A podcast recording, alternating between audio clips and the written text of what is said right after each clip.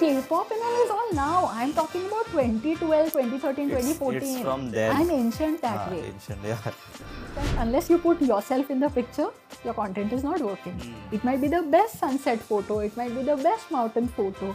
It's not working until you are in the picture. So I stayed with this local family and it was so hard to communicate because they only knew Kannada and I didn't know Kannada. So I just knew uh, like uh, two words. Uta was food and Neer was water, I think. So I asked them for hot water to drink. They gave me hot. No, I asked them hot water to have a shower. They gave me hot water to drink. And I'm like, I want hot water to have a bath. How do I ask? Because it was so cold there, you know. And I just couldn't. Like it took me a while to sort of explain it to them. Namaste everyone and welcome back to another fresh episode of 3XP by KRF Media. This is an exclusive episode because we have the top travel influencer from Goa, Flexia D'Souza. Thank you so much for having me here. So tell me one thing, how come you don't run out of travel places in Goa? Like who is searching places for you? So I think for me, I I love exploring the offbeat side of Goa because I want to get away with people. I don't really enjoy being a part of places which are always crowded, and I think Goa being a tourist destination is so crowded, at least during the season time. And anytime you go towards the beach side or the coastal areas or many parts of Goa, even Panjim for that hmm. matter, Fontainhas, so any nice place, it's always crowded.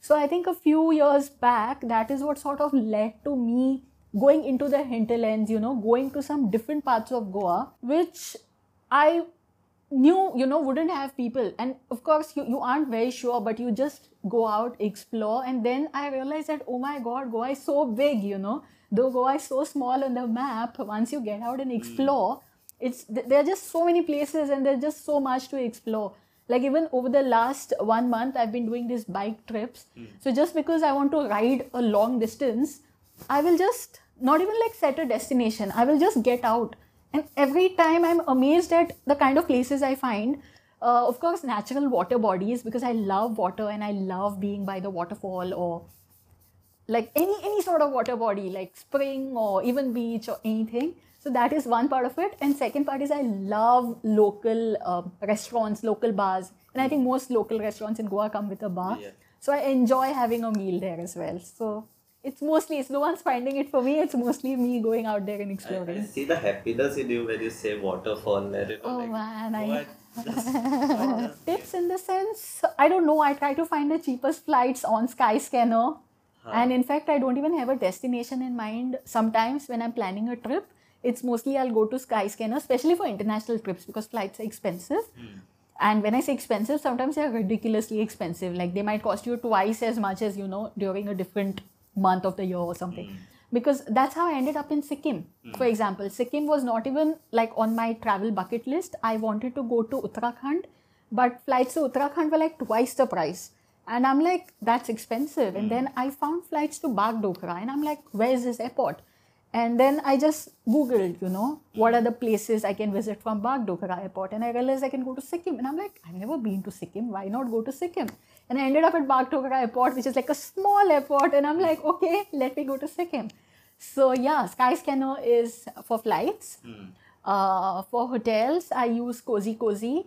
Uh, it's an app. It's like a compare. um I don't know what it's called exactly, but it's a place where you can compare uh, price options from different websites, different booking websites. It's not a booking website, but if maybe, for example, Sikkim again, if you're looking for stay options in Gangtok, you type Gangtok and it'll show you like options from everything, right? From GoIBibo, Make My Trip, Hostel World, everything. And for the same hotel or hostel, it'll show you four different prices from four different websites. So then you get to select which one you want. Eat local every time you're traveling because I think you end up having conversations with locals because most of the local restaurants are run by local people. Hmm. And also you get to try the best local food. And I think food is so much ingrained in, you know, people's culture and you know it- it's so im- such an important part of a place right and you get to try the best food and also have the best conversations with locals at local places But how do you overcome the language barrier when you're traveling different places? language barrier i Sign think uh, sometimes yeah Uh. but uh, i think we just find a way, right, with people. Maybe you speak your language and that person is speaking their language, and you sort of try to understand one thing. But I think a lot of tourist uh, centric places, people at least understand basics. Like you can at least ask for what you want, and you know, then they suggest what they want. Like, sorry, then they suggest what they have. For example, food. Uh, like, for example, when I was in Bhutan, uh, the menu used to be, and I used to go to these local restaurants, and the menu used to be in uh, like their language, and I would be very confused. But I think uh, you're very alert when you're traveling. So the first day I had some difficulty, so I had like I had to take like ten minutes. So thankfully, uh, the guy who was driving us around, he knew our language and theirs, so he sort of translated, and I registered it. I remembered it. So anytime after that I went to a restaurant, I knew oh this means chicken. So you know I was like oh this will be some chicken dish. So okay, just point out and be like give me this one you know? So it was something like that. Um, i think my most uh, interesting uh, language experience has been traveling by public transport in south india. Because uh, like malayalam or kannada the script is so different as compared to ours. Like konkani is very similar to hindi Yeah, because yeah. it's devanagari. So we understand.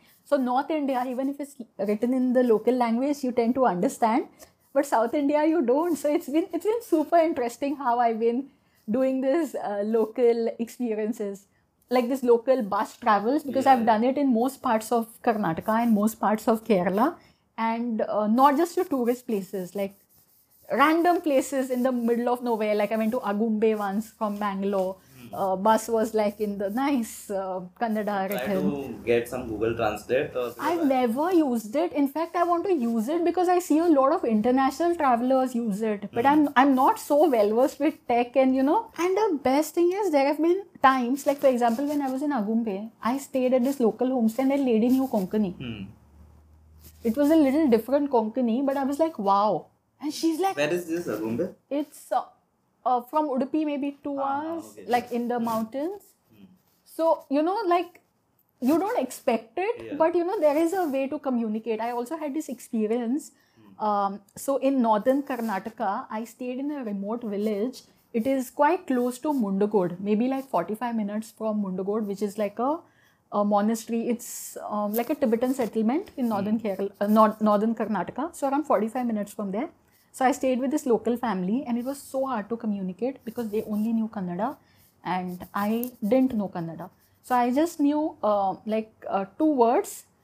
Uta was food, and neer was water. Yeah. So I asked them for hot water to drink. They gave me hot. No, I asked them hot water to have a shower. They gave me hot water to drink, and I'm like, I want hot water to have a bath. How do I ask? Because it was so cold there, you know. And I just couldn't. It, like it took me a while to sort of explain it to them. But I think there's no like fixed way of doing it. Yeah, it's just your instinct, and at that point, you know how you manage it. Content creation in India, Goa, travel, do you feel it is getting saturated? Instagram in itself is saturated. There's so much content. Everyone is putting out content, and I think Instagram wants that from you, hmm. right? Instagram wants everyone to post. I wouldn't say it's getting. I mean, it is getting saturated, but uh, there, like, out of all the content, there are still some good pieces of content coming out. Because even I follow so many people on Instagram, and even I learn so much from people. And i think because of instagram content you are also connecting with so many people. Because until explore page or you know that reels going viral thing happened you weren't really connecting with people you know. It was only people you followed so that was the only content you were seeing but since reels and since the explore page and you know you seeing all that content A lot of people are meeting a lot of people. Yes, like even I have met so many people through Instagram and you know hmm. traveled together or you know done some fun stuff together. Yeah. So of course there's negatives as well. There are positives as well. There are some things I don't like, like for example, and which I've been very vocal about, like people revealing locations of you know natural uh, offbeat places just to get likes and views. Uh, that is what I don't support. If it's maybe a local business, I'm okay with that because you know it's it's a business establishment. So you know they will make sure the place is clean and they will make sure the place isn't trashed. But the moment a natural water body which is not governed by a uh, like a government body for example uh, it's made viral or public, it, it gets crowded, and the mm. place, of course, can't handle that kind of crowd, yeah. right? Like uh, you've seen what has happened to Butterfly Beach, for example. It used to be such a lovely place, and suddenly it's content, content, content. Everyone, secret beach in Goa, and you know, it's it's, it's people it's, people mess up the places, and then it gets banned. There are many waterfalls which are good. Yeah, amka naupa melna mir तर we are thinking अरे चित्ताले आमी थंय वचपा जाय म्हण But gone. Gone maybe next season. how has your approach to traveling and content creation changed since you first started out So when I started out, I started out as a blog. I used to have a website where I used to write like full form articles, like 2000 word articles. So my content was mostly horizontal photos, never videos. It was always horizontal photos and uh, mostly uh, giving out informative content. Like uh, if I'm going to a place, for example, I'll uh, do posts like uh, five places to visit, or you know, five best places to check out here, or five restaurants to check out here, or you know, a best local experience I had there, or something like that. And they used to be posts, and uh, the website gave you a uh, like an option to connect the link. So then I would write, if you want to read more about Gokarna, tap here. And then, you know, link the next blog there so that I get more views there. So that was my initial format. Hmm. And by then, I think Instagram had already come in, but it used to be the square photos. Hmm, hmm. So the horizontal photos used to get cropped to square. So until then, it used to always be horizontal photos. And it wasn't even photos of me, it used to be photos of places. And that time I used to use a camera because you needed high quality photos for the website. And I used to use the same ones for the for Instagram as well. And after that came that whole wave of Instagram where the vertical content photos yeah when the reels came and flexia not sold her even real not even reels. Even before reels the vertical format and carousel post came. Igtv though i never did but the vertical photos. And that is when the whole engagement algorithm all of that came in the picture. So i realized that unless you put yourself in the picture your content is not working it might be the best sunset photo it might be the best mountain photo it's not working until you are in the picture so then that is how I started being in front of the camera a lot as well. And by then it was vertical photos. And taking a vertical photo on like a Canon 800 was like a trick, man. So then I switched to the phone, and then also it uh, made it easier to travel. Also, by then I started traveling international, and you know, um, it's just like a bulky thing to travel mm-hmm, with. yeah. So it and I just was simpler worried it might get robbed it might get robbed. yeah. Yes, yes. So it was just simpler. And also, see, if you're like, firstly, you're going to a place for the first time, you're entering a place with like so many people, you just don't want to be that person who's out with their camera, right? You would rather just be there, blend in with the crowd, and just like take mm. photos whenever you wanted to. Mm. And until then, it was still photos. And then the lockdown happened, and that is when reels came in. And mm. my first few reels was so random because I had never done videos before, and suddenly I was like, oh, I need to post videos now, and how do I do this? And then first few reels were very random, and after a point, I realized how to do it. You know, I'm still not great at editing. My videos are still mediocre, but I still feel I'm a storyteller. Like I want to document what I'm hmm. doing. For me, that is more important. You know, like actually experiencing something and living it and sort of showing my audience that you know this is what it is like as i was also telling earlier i never really review a place or you know uh, rate anything. It's mostly i'm documenting what i'm doing. If you like it you want to do it you are free to go and do it. And in fact someone i was just talking to a while back was like so i've sort of reduced eating out because um, i mean of course it's not so healthy. Hmm. So he's like but you don't need to eat eat. You can just take a hmm. picture and post it you know? Like you don't have to actually eat it. Hmm. But i'm like if i'm not actually eating it i won't post it. Yeah. because it's not me. It's not my ethic. Like i i would only be like i would i would only post something that i've actually done like Which we'll have a chill session, rapid fire round before we conclude. What's your favorite place so far? Favorite place so far? Oh my god bhutan. Bhutan? yes. Why so? because it's so peaceful there's no honking the air is so clear people hmm. are so wonderful food is great very peaceful inexpensive damn chill. Writing Bhutan in my travel list now. please visit if it's possible. What place is top of your bucket list? South Korea hmm. Because I've wanted to go there for the longest time because uh, when I was in college, I used to love watching Korean series. So anytime I was sad or not feeling too well, you know, that was like my escape. I would just watch Korean series because they're so long. They're like 25 episodes, 50 episodes, and you're watching it for days, you know, and you're so engrossed But in it. But you get time to watch? I now I don't, but Ah. I think I sort of got exposed to Korea as a country through it because see, we as Indians don't really know Korea hmm. as well, or you know, like as much. We don't know much about Korea, but because I used to watch a lot of Korean series, I got so fascinated uh, with South Korea.